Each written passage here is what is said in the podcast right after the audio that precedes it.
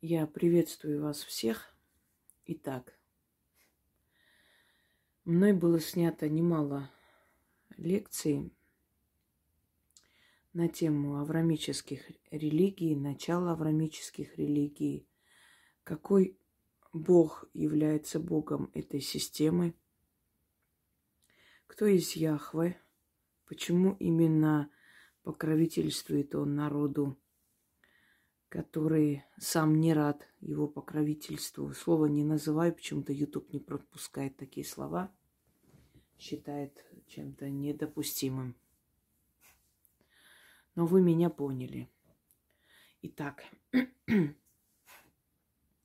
хочу немного обновить, потому что очень много путаницы э, сравнивают его с сатаной, что абсолютно недопустимо, неприемлемо, поскольку Сатана – это совершенно иная сила, и он принадлежит дьяволическому древу. И почему именно сатану решил опорочить Яхве в своей книге, книге противоречий, в книге, где он восхваляет бесстыдство и возвышает э, порог, если это во имя его творится, например, когда Давид насилует всех жен своего господина Саула, того самого Саула, который принял Давида когда-то и очень был к нему милосерден. А, вот почему он считает, что а, насилие во имя него или насилие с его именем на устах – это приемлемо, и в этом ничего предосудительного нет. Почему эта книга двойных стандартов? Ну, во-первых, я хочу, чтобы вы посмотрели следующие мои лекции. Почему Бог не слышит меня? Далее. Библия обсудим. Первая часть, вторая часть. Эм, опасность в церкви. Инан и Иштар – там тоже сказано отчасти про него. И начнем. Да, есть еще Бог христиан, есть еще такая лекция, очень старая лекция, давно снятая. Итак, друзья мои, Яхве является частью мироздания, как, собственно говоря, все силы. Э, Яхве является воплощением зла. И зло является, опять повторюсь, частью мироздания, как и добро. Зло – это не просто антипод добра. Э, зло является продолжением добра. Без зла добра не бывает, без добра зла не бывает. Зло в меру считается справедливостью, потому что если преступник совершил преступление, его наказывают, карают, могут покарать и смертной казнью. Это причинить зло, это причинить насилие. Но без этого никак.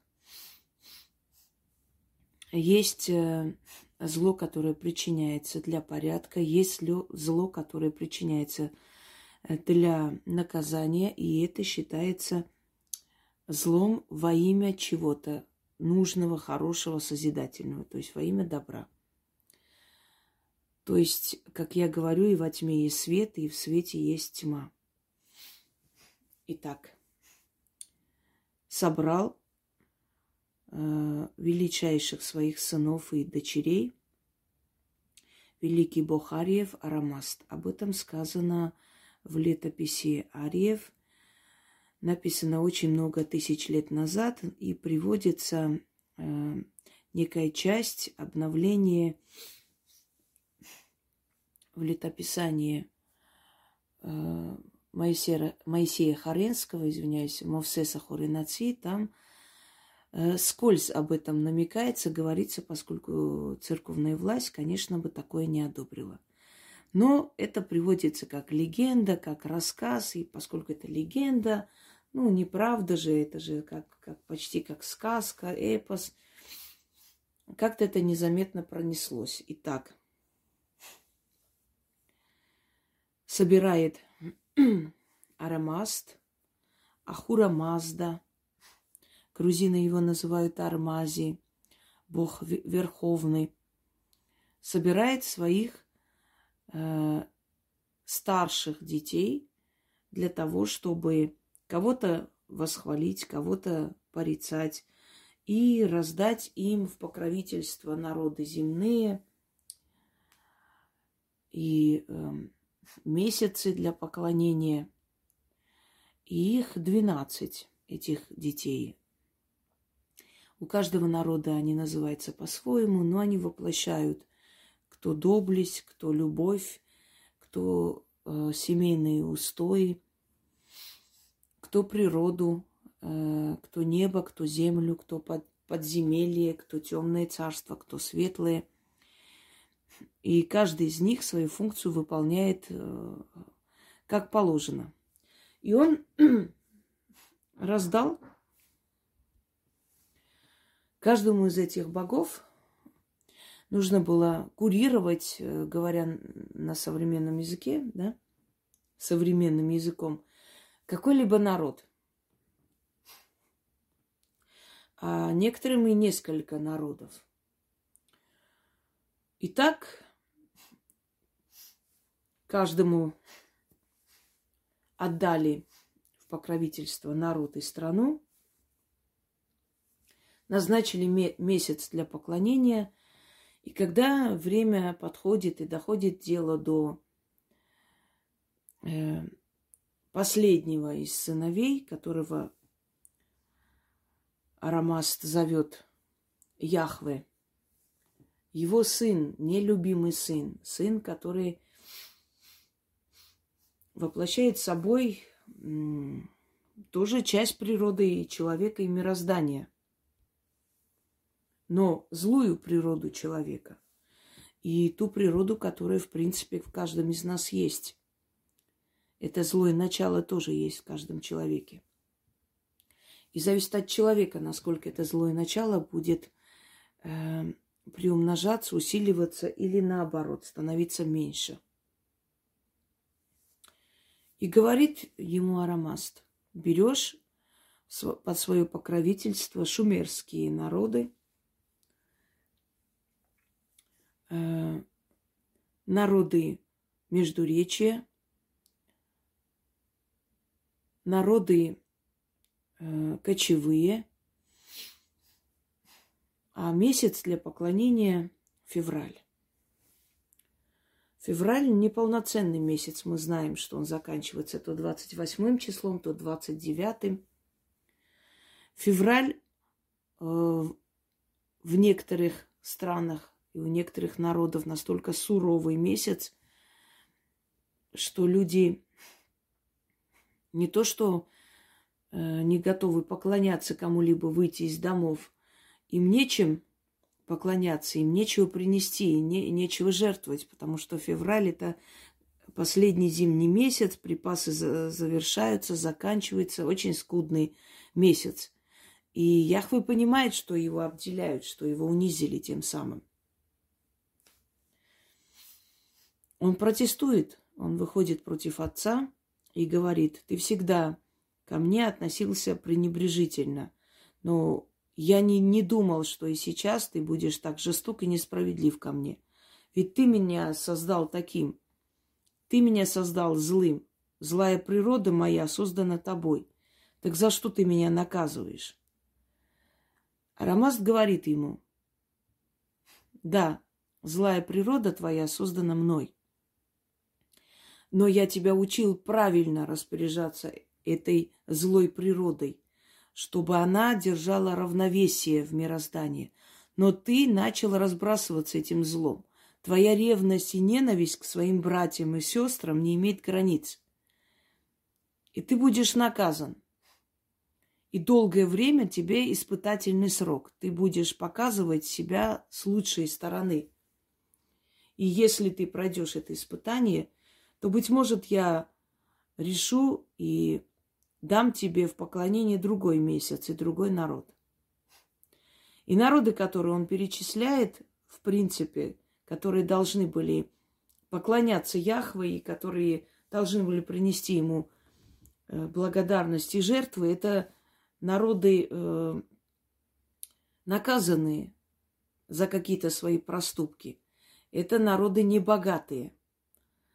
Э, это народы кочевые, не оседлые, а значит, у них нет того богатства, что есть у оседлых народов. И нету таких храмов, и нет таких красивых мест для поклонения.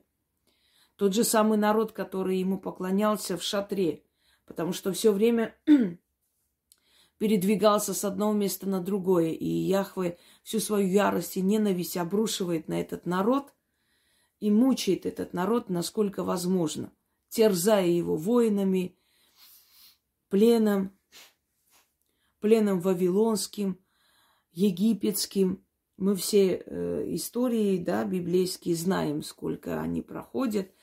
И в конце, например, тот же Холокост – это тоже его ярость и ненависть, которую он изливает, изрыгает на этот народ и делает этот народ, по сути, изгоем и ненавистным у всех народов, гонимыми. Казалось бы, э, избранный народ самим Господом Богом, как он себя потом превозгласит. Но этот избранный народ совершенно не отличается счастьем и благополучием и постоянно подвергается геноцидам. Яхве говорит своему отцу, ты зря так сделал. Я докажу тебе, что я могу отвернуть весь мир от тебя и заставить поклоняться мне. И сделаю я это тем средством, которое ты мне дал. Обманом, ложью, клеветой, злом, но я это сделаю. И придет время, когда все отвернутся от тебя и будут поклоняться мне. И Арамаст говорит ему, я даю тебе шесть тысяч лет, чтобы ты осуществил свою мечту. Если через шесть тысяч лет останется хоть один человек, который будет помнить о нас, о древних изначальных богах, я приду и уничтожу тебя. И Арамаст дает ему слово, что не вмешается в дела мира и людей, если они того не попросят. И отдает его в руки своего злого сына. Вот откуда преследование Яхве и аврамических религий э, всего того, что называется ведовство, магия, колдовство – это все учение и религия древних богов. И напоминание о древних богах. Естественно, Яхве с помощью своих соратников и э, своих поклонников должен был преследовать их все эти тысячелетия и уничтожать, и издавать законы против них, и провозглашать их э, отрицательными персонажами, несущими зло. Отсюда ненависть аврамических религий ко всему, что касается вне их компетенции, то есть э, всему, что касается язычества и поклонения древним богам. Ведь Арамаз сказал, если хоть один будет помнить обо мне, значит, я тебя уничтожу. Некоторые скажут, почему Арамаз дал в руки своего злого сына, своих созданий и мир, который он создал. И в чем же тогда остается его божественная функция? Я хочу вам сказать, что Арама создал много миров, и мы не единственные в мироздании. И не единственные мы с вами люди, созданные им, не единственные цивилизации, не единственная планета, на которой обитают люди – Поэтому у него есть где проявить свою божественную власть. Мы относительно других планет и цивилизаций очень молодые. Нам очень мало лет. Там более древние, там более сильные цивилизации, более э, сильные создания и расы. И от них боги получают больше энергии и поклонения, чем даже от нас. Не даже, а так и есть. Поэтому его божественные функции на этом не закончились. Кроме всего прочего, мы должны помнить, что боги господствуют и руководят миром потусторонним. И там никто им не указ, там нету ничьей власти, кроме них. Миром духов боги сами решают, кто родится в этот мир, а кто уйдет. Далее, судьба человека, она приписана богами.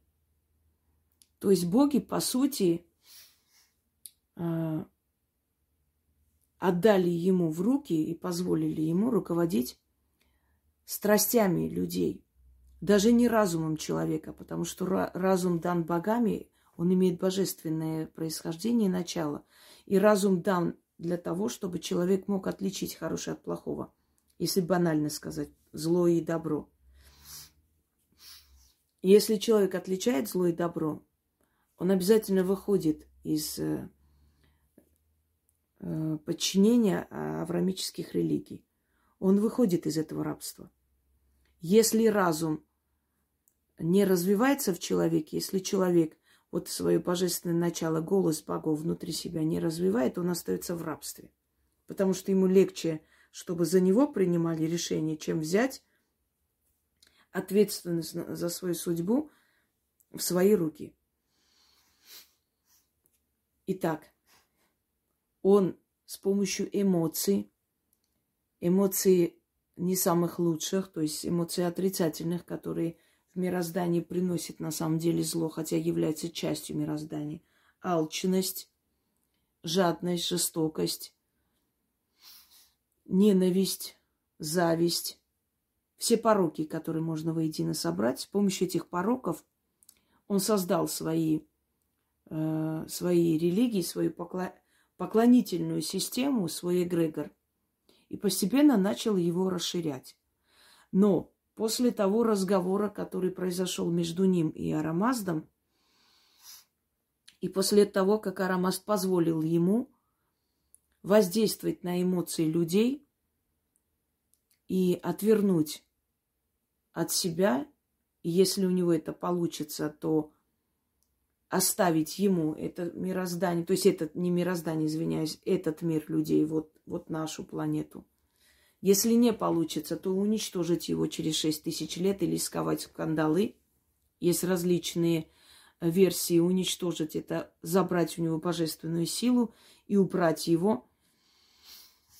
Но в то же самое время, возможно ли, чтобы люди стали все добрые, хорошие и исчезли все их порочные мысли невозможно, а иначе никак не образуется, не создается человек. Он должен состоять и от порока, и от добродетеля.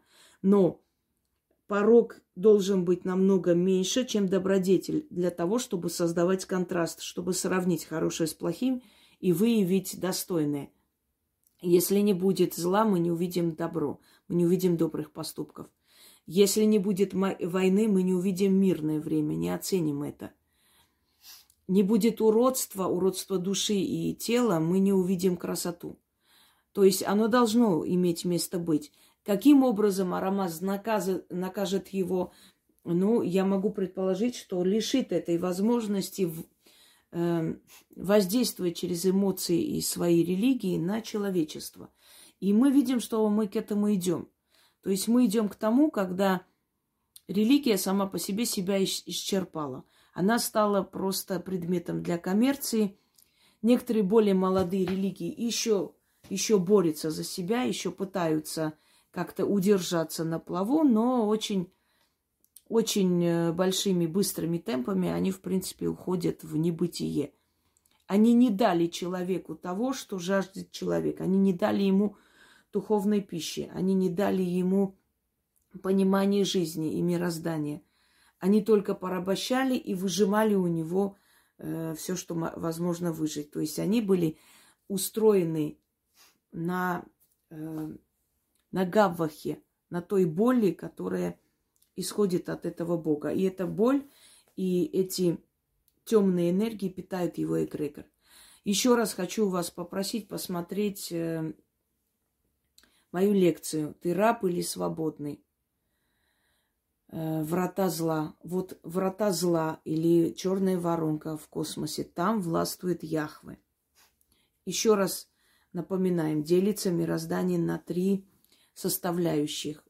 Божественное древо, дьяволическое древо и черная воронка или э, адовые врата или врата зла, где властвует Яхве.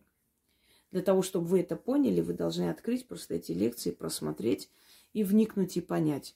Он властвует в царстве зла. И злые души, которые приходят оттуда, они приходят, чтобы создать здесь хаос и уйти точно так же туда-обратно к нему. Далее.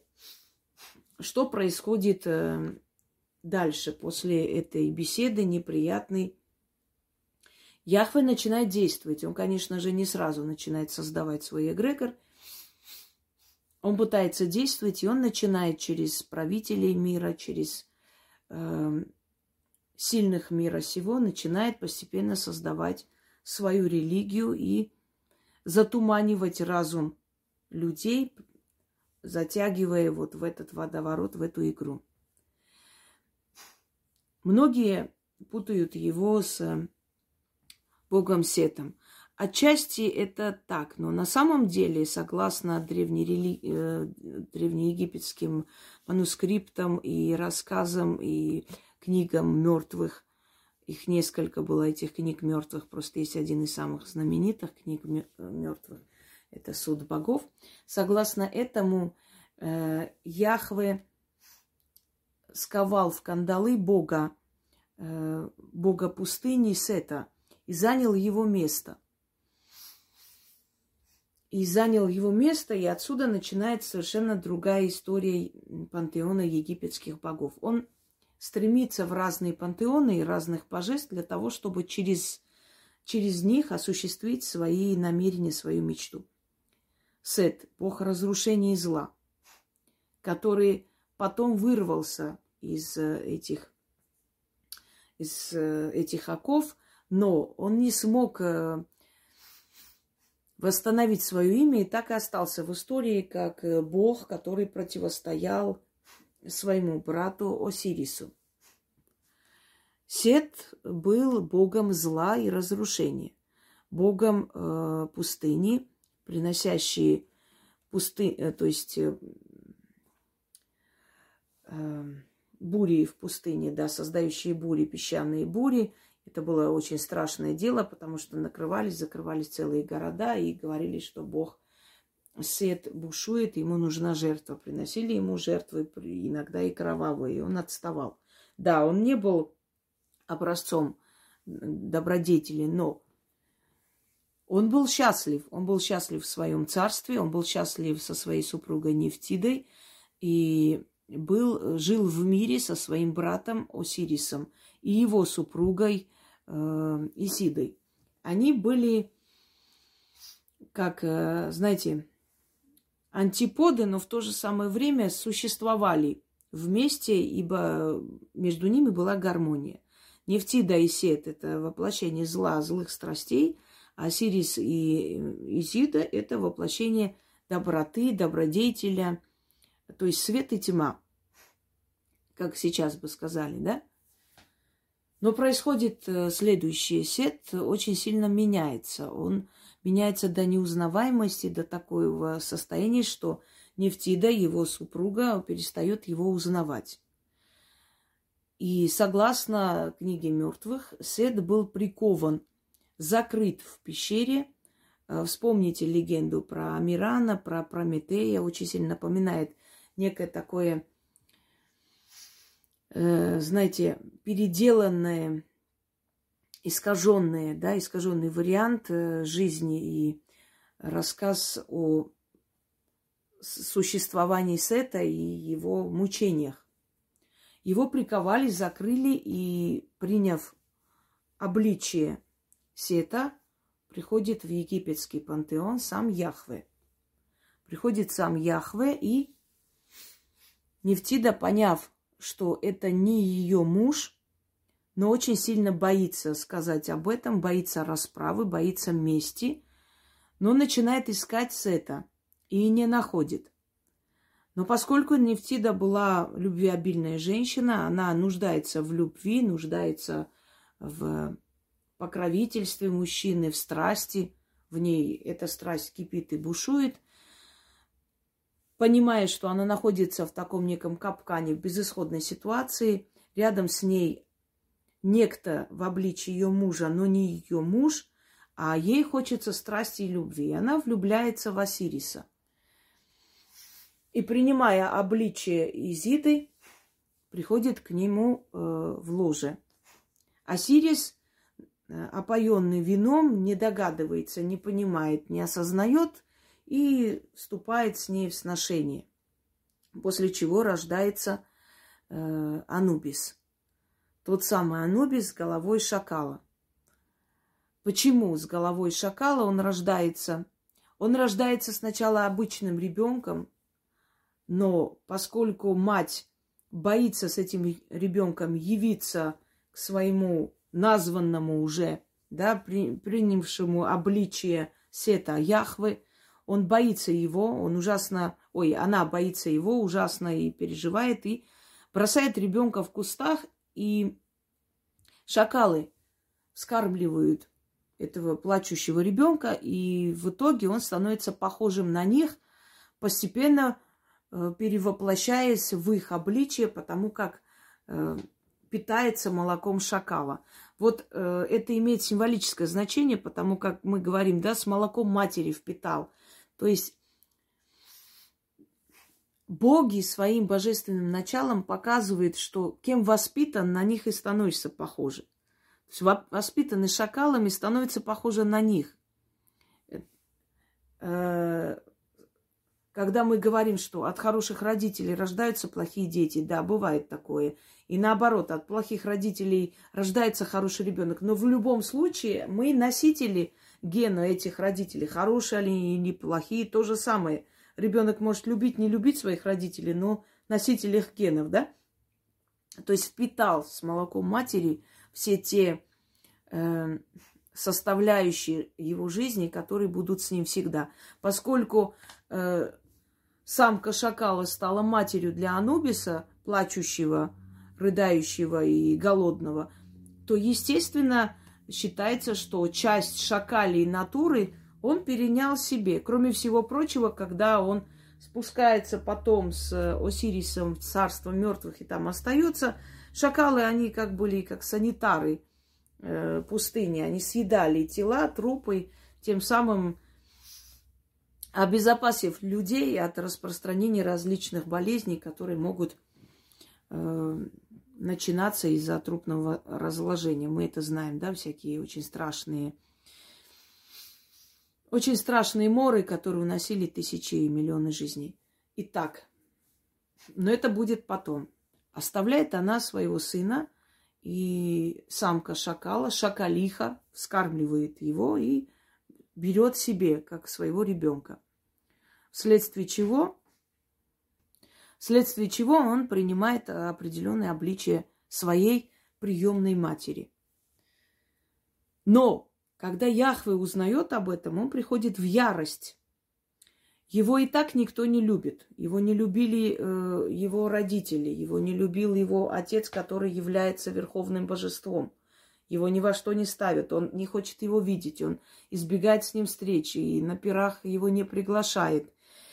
И отдал ему, по сути, самую молодую планету, э, э, населенные там э, расы людей, которые не самые разумные среди всех других э, существ и созданий, созданные богами. Он запрещает ему приходить вообще на их э, собрание богов. Он запрещает подниматься к ним на гору Немрут, и, или поз, позже это будет Олимп греческий, да, у богов, где собираются они и пируют. То есть он и так презренный всегда с рождения своего. Он с, с головой Э, непонятной головой непонятного живого существа, животного, и его дразнят свиньей, дразнят его, говорят, что у него вместо носа пятак, после этого он запрещает есть свинину, потому что ненавидит это животное, считает его нечистым, ибо так дразнили его всегда. То есть он и так был изгой. Он надеялся, что если займет место Сета, то он сможет спрятаться в пантеоне египетских богов и постепенно создать свой эгрегор, свою религию. И он влюбился в эту страстную, порочную, но очень э, притягательную, красивую богиню Нефтиду. А Нефтида его отвергла. Нефтида мало того, что сама по себе капризна, и она, э, то есть ее настоящий муж Сет еле заставил ее влюбиться в себя, так Нефтида еще догадалась и поняла, кто рядом с ним, то есть с ней.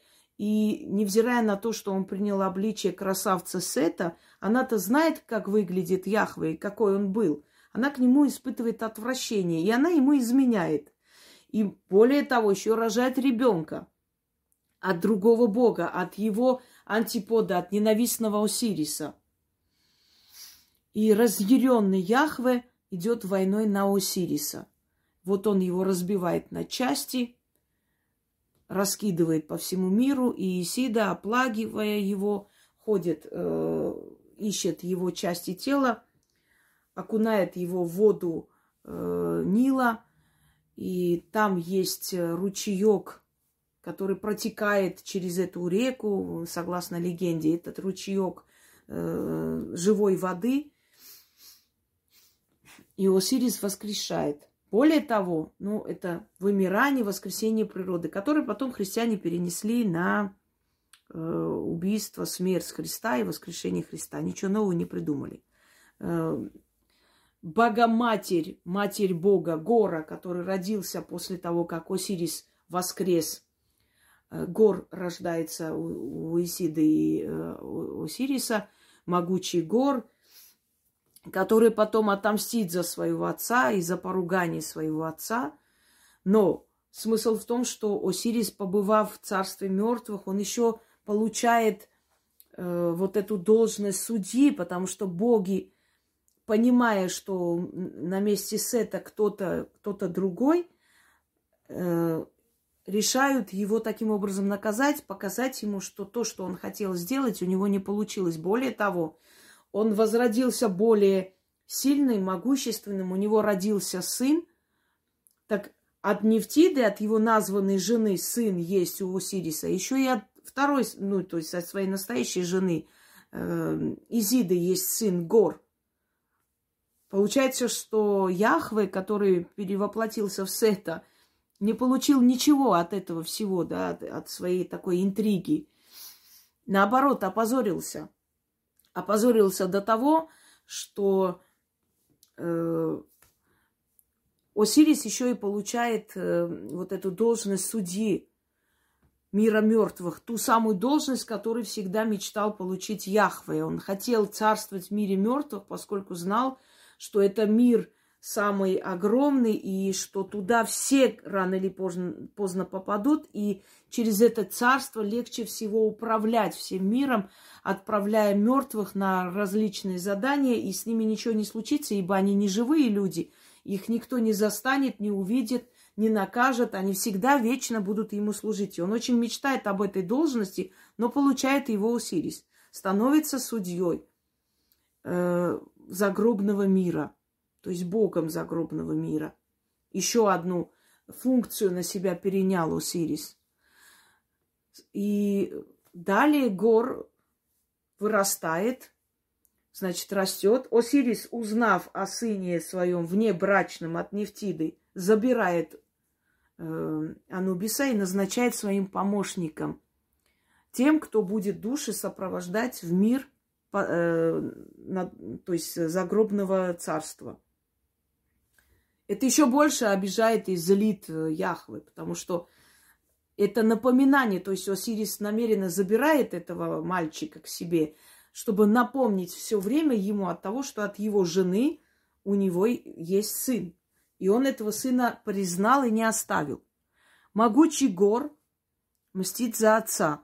И они сталкиваются с э, Сетом, то есть с Яхвой, ставший Сетом, да, воплотившись в него – сталкиваются в этой борьбе, и Сет его побеждает. И дабы унизить его, отрезает край его плоти мужской и показывает это всем, что Яхве лишен мужской силы. Отныне у него крайняя плоть в моих руках. Вот э, почему он делает после обрезания всем своим слугам. Во-первых, клеймит их, показывая, что они ему принадлежат. И во-вторых, унижает их так же, как унизили его. Почему? Я что?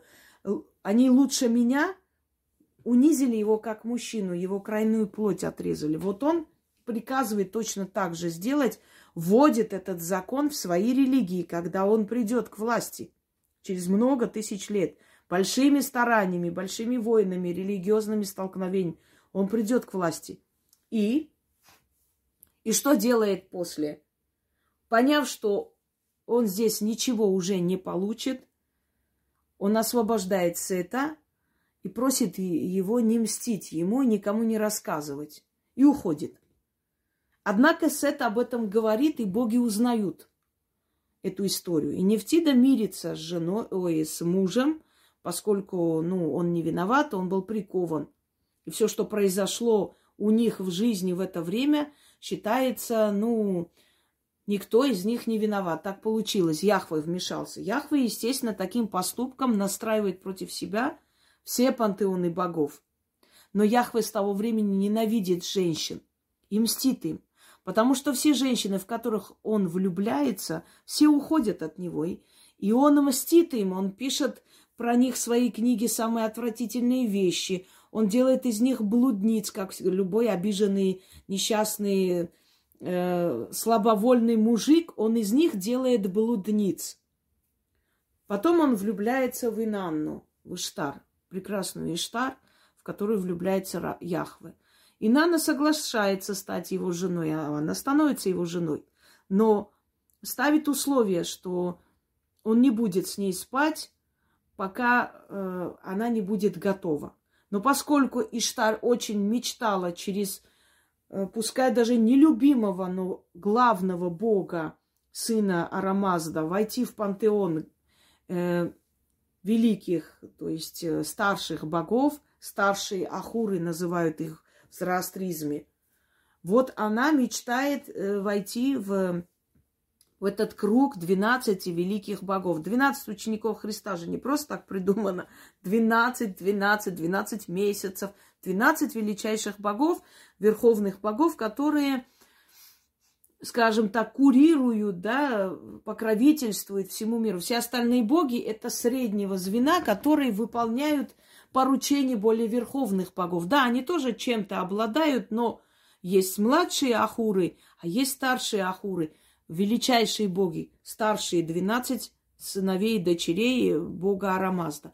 И она входит в этот круг, она не называется одной из величайших среди них, но она входит в этот круг и остается, и она становится одна из верховных божеств, Э, и, на, и народного пантеона для этих богов. Но в любом случае, поскольку демоница и Нанна, э, сначала демоница, потом становится она божеством, потом становится дивалицей, влезает в дива, дивалическое древо. Сейчас вам объясню, как это произошло. Откройте еще раз мою лекцию, там тоже рассказано, как боги становились демонами, или как демоны становились богами. Наверное, да, я так назвала.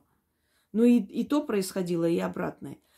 Так вот, Инанна выходит за него замуж, и он радостно, э, счастливо. По сути, вся трагедия Яхве приходит от его отверженности, ненужности, от ревности, от бессилия, от позора, который он испытал. С одной стороны, можно к нему какую-то жалость даже проявить, как, ну, как бы понимая, что, ну, вот как бы его сделали таким но с другой стороны, понимая, что у него есть божественное начало, и он поддался этому всему, ты понимаешь, что он э, весьма злой, но могущественный Бог. Помните, был такой фильм «Суд над Богом», когда один из заключенных говорил, а помните, когда-то Бог гнал другие народы перед нами? А чем они были виноваты? Почему он их ненавидел и дал в наши руки? А теперь он нас дает в руки других. Да, он могущественный, но он не добрый. Вот это вот запомните. Он могущественный, он сильный, но он недобрый. Поэтому никогда не нужно э, недооценивать его силу. Его злая сила вот какой-то момент боги, может быть, недооценили, может, посмеялись над ним, может, решили, что он тот самый обиженный ребенок, который клянется отомстить и ничего не сможет, и потом убедились в том, что он своим упорством в течение тысячелетий своего добился. Так вот, он представил Инану своему отцу, и она была очень любезно принята. Но Инанна влюбляется в Ваала, э, восточного бога Ваала, и уходит с ним, изменяет ему. Сначала изменяет ему, потом откровенно уходит от него к нему, к Ваалу. Вот почему Яхве э, с такой ненавистью отзывается про Иштар, про Инанну.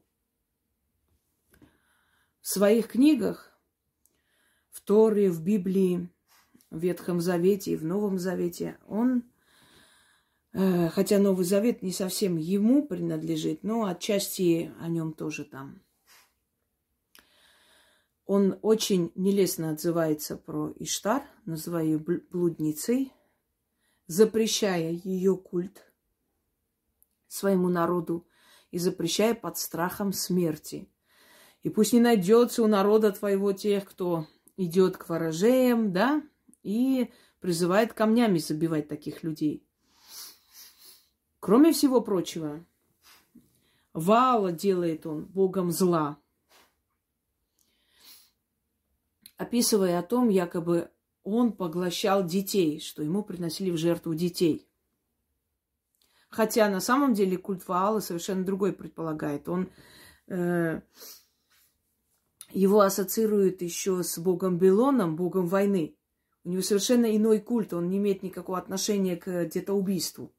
Но он стращает, что тот, который поклоняется Ваалу, будет изгнан или забит камнями. Далее его любимая Инанна влюбляется в Молоха и уходит от Ваала к Молоху. Ну, такая любвеобильная была богиня. И он запрещает культ Молоха. И, открывая Библию, вы читаете, «Да не будет у тебя других богов».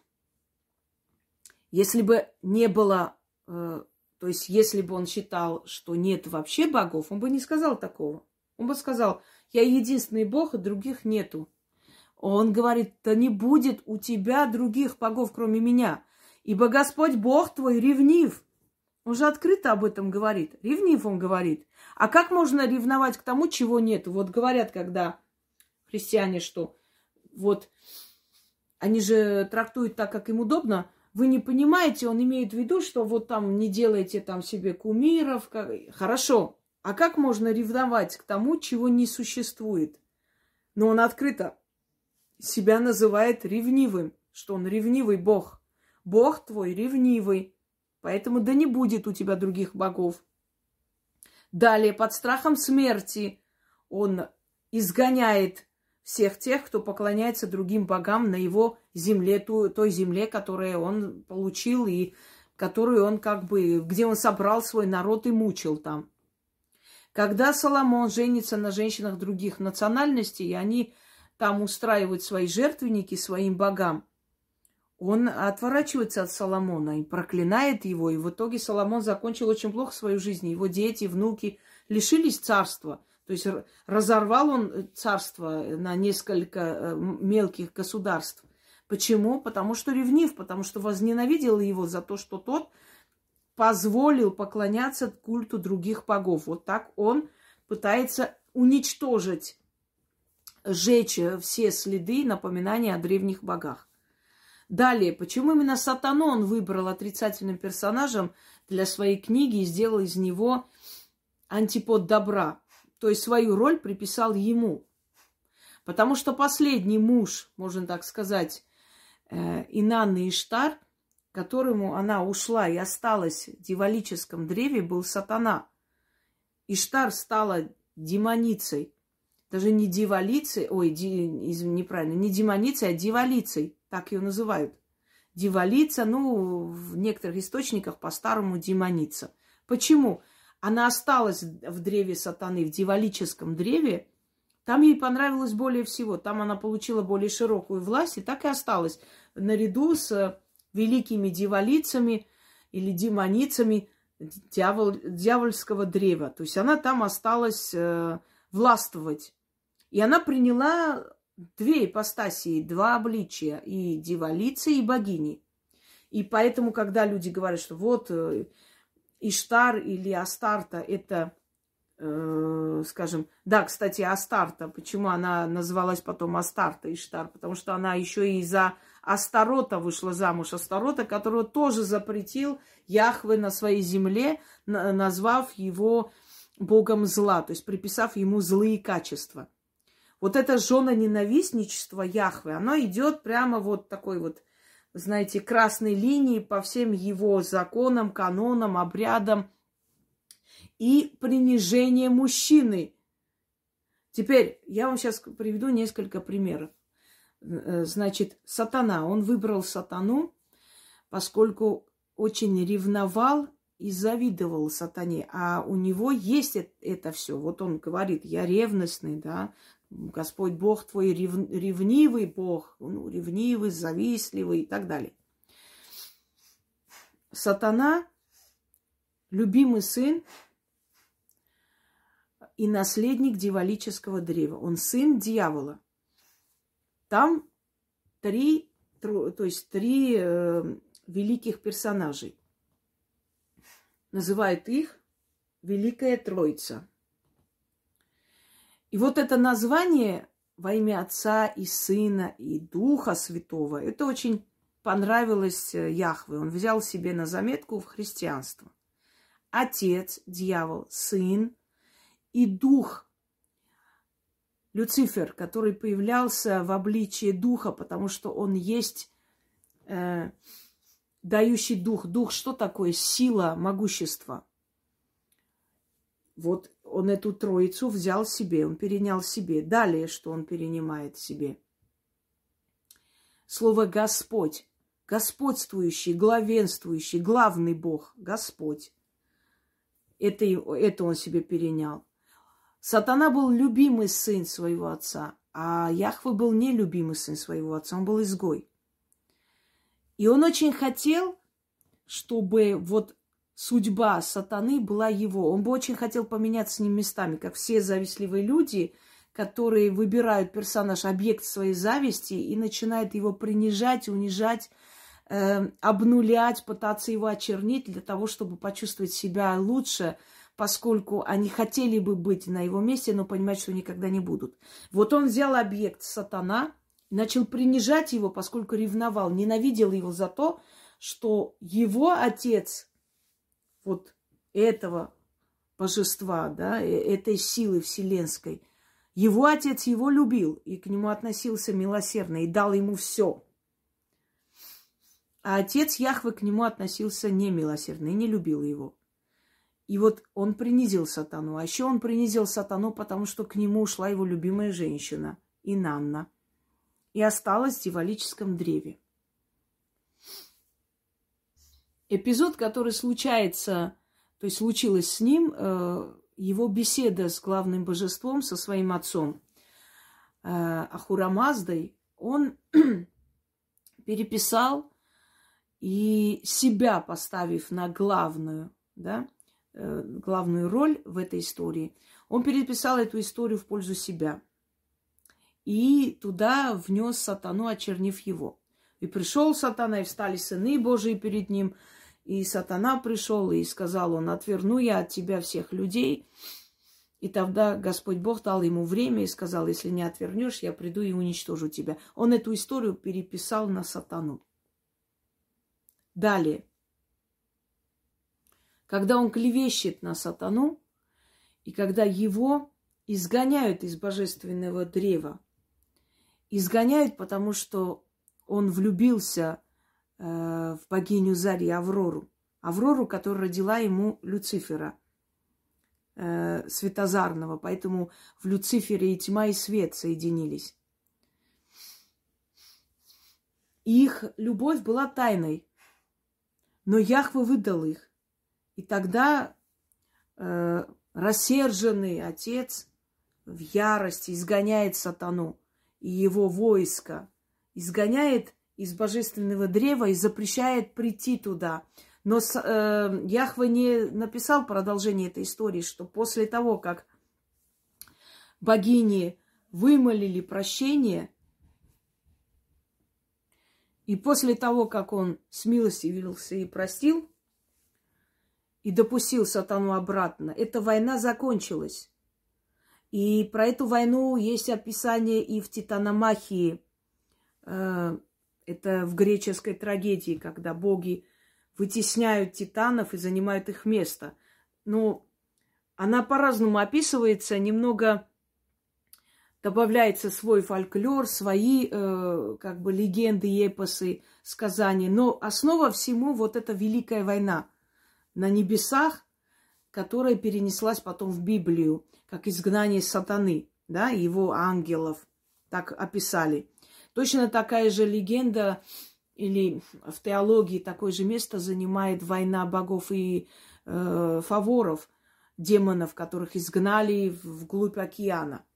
То есть такие войны периодически происходили, но он сделал из этой войны целое шоу и трагедию и описал об этом в своей книге в Библии.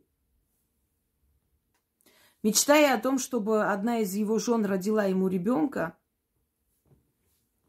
не дождавшись этого, он называет Марию Богоматерью и внедряет в религию вот это понятие, что ему родили сына, что тот самый Иисус, который пришел, был его сыном, посланником от него. А мы помним, что сказал Иисус фарисеям. Помните, ваш сын лжец. Изначально он был лжецом, и пришел он с помощью хитроумия и неправды. Вот так говорит Христос фарисеям, тем самым подтверждая, что он не есть посланник того самого Яхвы. Ваш отец, то есть тот Бог, которому вы поклоняетесь, он лжец. И пришел он как клеветник, говорит он. То есть он рассказывает ту самую историю, которую я сейчас вам поведала, но э, эту историю отчасти передают, отчасти скрывают, потому что невыгодна она была. И самая главная черта Яхвы, первое, что он преследует всех посланников древних богов, то есть он преследует ведущих людей. И для того, чтобы к ним не было доверия, он создает огромное количество, пол, полчища подобных, чтобы в, э, среди этих подобных э, настоящие растеряли, то есть потерялись, чтобы с помощью обмана, который он любит, собственно, клеветы, отв- отвернуть от э, колдовства, от магии, что, собственно, является языческой религией, отвернуть людей и доказать им, что это все неправда, что это все мошенничество и неправда. То есть такое огромное количество, которое создается. Почему последние вот, годы? Потому что его время правления подходит к концу. Те самые шесть тысяч лет, отданные ему, подходят к концу и возвращаются древние боги. Мы это видим. Мы это видим в том, что люди начали об этом говорить, снимать, что религии ослабли, они потеряли контроль над человеком, они уже не могут сжечь человека и э, распять его за то, что тот отошел, что закончились э, войны во имя религии. Сейчас идут, конечно, под названием, но на самом деле основа их э, совершенно иное. Это желание захвата новых территорий и э, обогащения, собственно говоря, ну и возвышение своего авторитета у некоторых э, правителей. Но никак не религии, уже давно. И что люди начали доверять больше древним богам, чем э, современным религиям, современным верованиям, видя, что в них нету, ну вот в этих религиях и верованиях нет той силы, что есть у древних, испытывая на себе. То есть меняется век, и чем больше он чувствует, что возвращаются древние боги, тем, э, тем он агрессивнее и злее становится, тем больше боли, крови, что мы видим, собственно говоря. Далее – женоненавистничество и принижение женского начала. Яхве возненавидел женщин, потому что женщины ему все время изменяют, потому что женщины его не любили, потому что над ним смеялись, потому что у него не было материнского тепла, потому что все богини, которых он выбирал для продолжения своего рода, династии, они все изменяли и рожали детей от разных других богов, но не от него. И он принизил женщину, мать-богиня, которая изначально у язычников была в почете, материнство, да, э, матерь Вселенная, мать Родина. Вот материнское начало, которое было возвышено до небес, оно опустилось, и все религии начали закрывать женщину, начали считать ее человеком второго сорта, начали принижать, лишать прав. И женщина должна была, что там в Библии сказано, да побоится жена мужа своего, да, и будет подчиняться ему, и родить через великую боль дитя и прочее. И вот он будет властвовать над тобой и... Да, мы забыли еще про огненную Лилит, которая тоже была любимицей его, и тоже ушла к сатане и влюбилась в сатану. Вот сатана, собственно, поэтому и стал таким страшным и отрицательным персонажем в его книге, э, в его религиозной книге. И все, что связано с его именем, стало нарицательным. И во всем стали обвинять его. Его назвали искусителем, его назвали лжецом, его назвали кем угодно. Именно сатану, потому что больше всего его любимые женщины уходили именно к этой, к этой силе. И больше всего он завидовал ему, поскольку видел в нем любящего сына и любимого сына. Вот ту самую роль, которую Яхва всегда применял на себя и не мог, не мог э, как бы никак этого достичь. Он бы никогда это не получил. А вот ненавидя, обнуляя эту силу, которая получила эту роль, которая был, э, то есть в той роли, в которой он мечтал, ему так становилось легче. Он на этом фоне чувствовал себя вольготнее и как бы лучше, не настолько униженно, как ему казалось. Теперь давайте сравним. Э, женщина в языческое время наравне с э, братом была наследником своего отца. Женщина в языческое время была воином равноправным человеком. Она выбирала себе мужа. Она могла дать свою фамилию своему ребенку, сделать наследником своего рода. А могла а, отдать фамилию мужа, сделать наследником рода мужа. Это она сама решала. Женщины-правительницы языческое время обладали огромными правами. А теперь давайте сравним женщину в период религиозных уже времен в каждой из этой религии она унижена, оскорблена, принижена. Женщины божества объявлены блудницами, недостойными, и нельзя им поклоняться. Женщина – глупое создание, которое должна всегда подчиняться мужчине. Женщина не имела права на голос, она не имела права голосовать. Вот последние э, сто э, лет, наверное, только вот и то – началась вот эта борьба за права женщин, и что-нибудь женщины смогли как-то урвать для себя. Но отголосок остался до сих пор. Женщина и сейчас принижена. Женщине сейчас многое нельзя, не, не позволено, не разрешено. И жизнь женщины в некоторых странах напоминает ад. Это в то время, когда в тех же странах в языческий период женщина была самой счастливой и самая любимая и уважаемая, э, то есть уважаемый член общества. И сейчас она абсолютно не обладает теми правами. У женщины есть дом отца, дом мужа. И во многом насилие над женщинами во, во многих странах, да, э, как-то смотрится на все это как естественный процесс, и ничего тут такого нет. Почему? Потому что он привел свои религии эти религии принижают не только древние мудрости и знания, не только уничтожили огромное количество вед и огромное количество древних манускриптов и эм, летописей, в которых была мировая мудрость. Они еще унизили божественное начало женщины, они унизили богов, древних богов, э, богинь, которые считались матерями мироздания. И они унизили их воплощение на земле, то есть женщину, физическую женщину. Вот, собственно говоря, кто такой Яхве. и что он привнес в этот мир. А остальные лекции, которые я вам перечисляла, вы можете открыть, посмотреть, потому что все эти лекции были сняты, то есть досконально и очень э, подробно. Их всех привести сейчас э, это, ну, слишком объемная будет, э, как бы, объемная лекция. И вам лучше вот поэтапно, прослушивая, понять, кто, кто он есть, и что его время подходит к концу, и что преследование ведьм, ведунов по всем религиозным канонам и законам, оно не случайно. И люди, которые э, подвергаются нападкам от подобных людей, не только религиозных, но и очень глупых и невежественных, тоже не случайны, потому как он сам по себе завистливый человек, и он покровительствует завистливым людям. Когда люди говорят, почему в этом мире злой человек вот процветает, а добрым не место? Почему мы говорим, чем добрее человек, тем тяжелее ему жить в этом мире?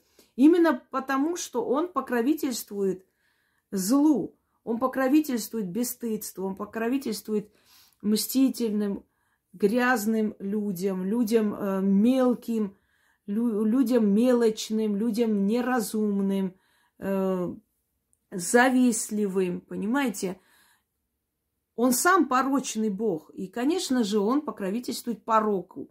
Он покровительствует людям порочным, людям недостойным, людям злым. Он им дает очень многое. В то же самое время отбирая у людей э, добрых душой те, которые его антипод. Поэтому вы не удивляйтесь, что в этом мире э, очень мало доброты, очень много зла. Кроме всего прочего, вы сами подписываете с ним этот контракт. Откройте мой ролик «Раскрещивание. Ведьмина изба». Наберите и посмотрите. Я там объясняю, почему. Потому что вы подписываетесь под тем контрактом, который он вам сует, не читая этот контракт. Ради того, чтобы потом погулять, э, ради того, чтобы там, вот я тоже крещенная, я детей тоже крестила, вы подписываете контракт. А там что сказано? Вот господин страдал, да, он страдал, он о себе говорит там. Я страдал, я был угнетен, я был ненужный, меня не любили женщины, я мучился, я ревновал, я э, завидовал, и моя жизнь была не веселой. Почему вы должны радоваться? Он так и говорит там. Просто он переделал все под Христа, этого невинного, который страдал, и вы страдаете. И что говорит там священник, когда крестит человека? Э, значит, согласен ли ты страдать, как Господь страдал твой, и ты будешь страдать? Принимаешь ли ты крест свой, будешь носить? И вы да, принимаю, я согласен. Вы согласились, подписались, а потом ноете. А почему я плохо живу? А вот э, почему в моей жизни так происходит, а вот из-за чего так, потому что вы сами согласились на это. Вы думали, что это понарошку или это несерьезно? Вы не всерьез воспринимали, очень зря. Он очень серьезно воспринимает. И он тем самым закрывает ваш обзор, закрывает вашу родовую память, родовую силу. Вас отбирает у ваших родителей, отдает в руки каким-то крестным, который вам никто. И потом люди жалуются на то, что вот наши дети к нам никак не относятся, Э, плохо относятся, так потому что вы отрываете от рода. Это же э, определенный ритуал. Оторвать от рода человека и сделать его безродным. Вот он становится безродный. Он и к тому роду не пошел, потому что они же не признали, они не сказали, теперь ты мой сын. Они сказали, мы твои крестные. Все, крестная мать, крестный отец. И ты отдаешь. То есть родителям нельзя брать своего ребенка в руки. Сейчас можно, берут, конечно, но весь ритуал состоит в том, что у тебя отрывают твоего ребенка и отдают другому роду. Тому роду он не нужен, этому роду никто не спрашивал, хочешь ты взять этого ребенка. Есть души того рода, да, есть покровители того рода, есть их предки, которые не соглашались, не давали свое согласие взять этого ребенка. Но это, от этого рода отобрали, забрали его, то есть лишили его родовой памяти и родовой защиты. И отдали куда-то там, примут, не примут, большой вопрос. Нужен он им вообще, зачем он им нужен, может он болен, может этот род не принимает никого к себе. Есть вот такие рода, которые, например, вообще не принимают чужаков. И вот у них сынохи умирают, придут, родят ребенка и умирают. И у них у мужчин никак не получается, все время разводятся. Дети есть, они остаются с ним, а женщины уходят и уходят. Не принимает род чужих. Вообще не хочет принять. А тут берут, не спрашивая их, отдают. Нате, берите, вы теперь крестные, мы никто, вы родители, если что. И напридумали, конечно, различные там, вот, если крестный, он несет ответственность, в трудную минуту приходит помогать. Я не знаю таких крестных, один на миллион, который в трудную минуту пришел, пришла, там, помогла или что-то еще. Абсолютно бессмысленный ритуал и очень опасный. Опасный, отрывая от твоих корней, тебя отдают кому-то непонятному, понимаете? А потом от этого избавиться очень тяжело. Клеймо. Там сказано, что нужно жить бедно, нужно мучиться, ибо богатый легче, легче э, верблюду пройти через ушко иглы, чем богатому в Царстве Божие.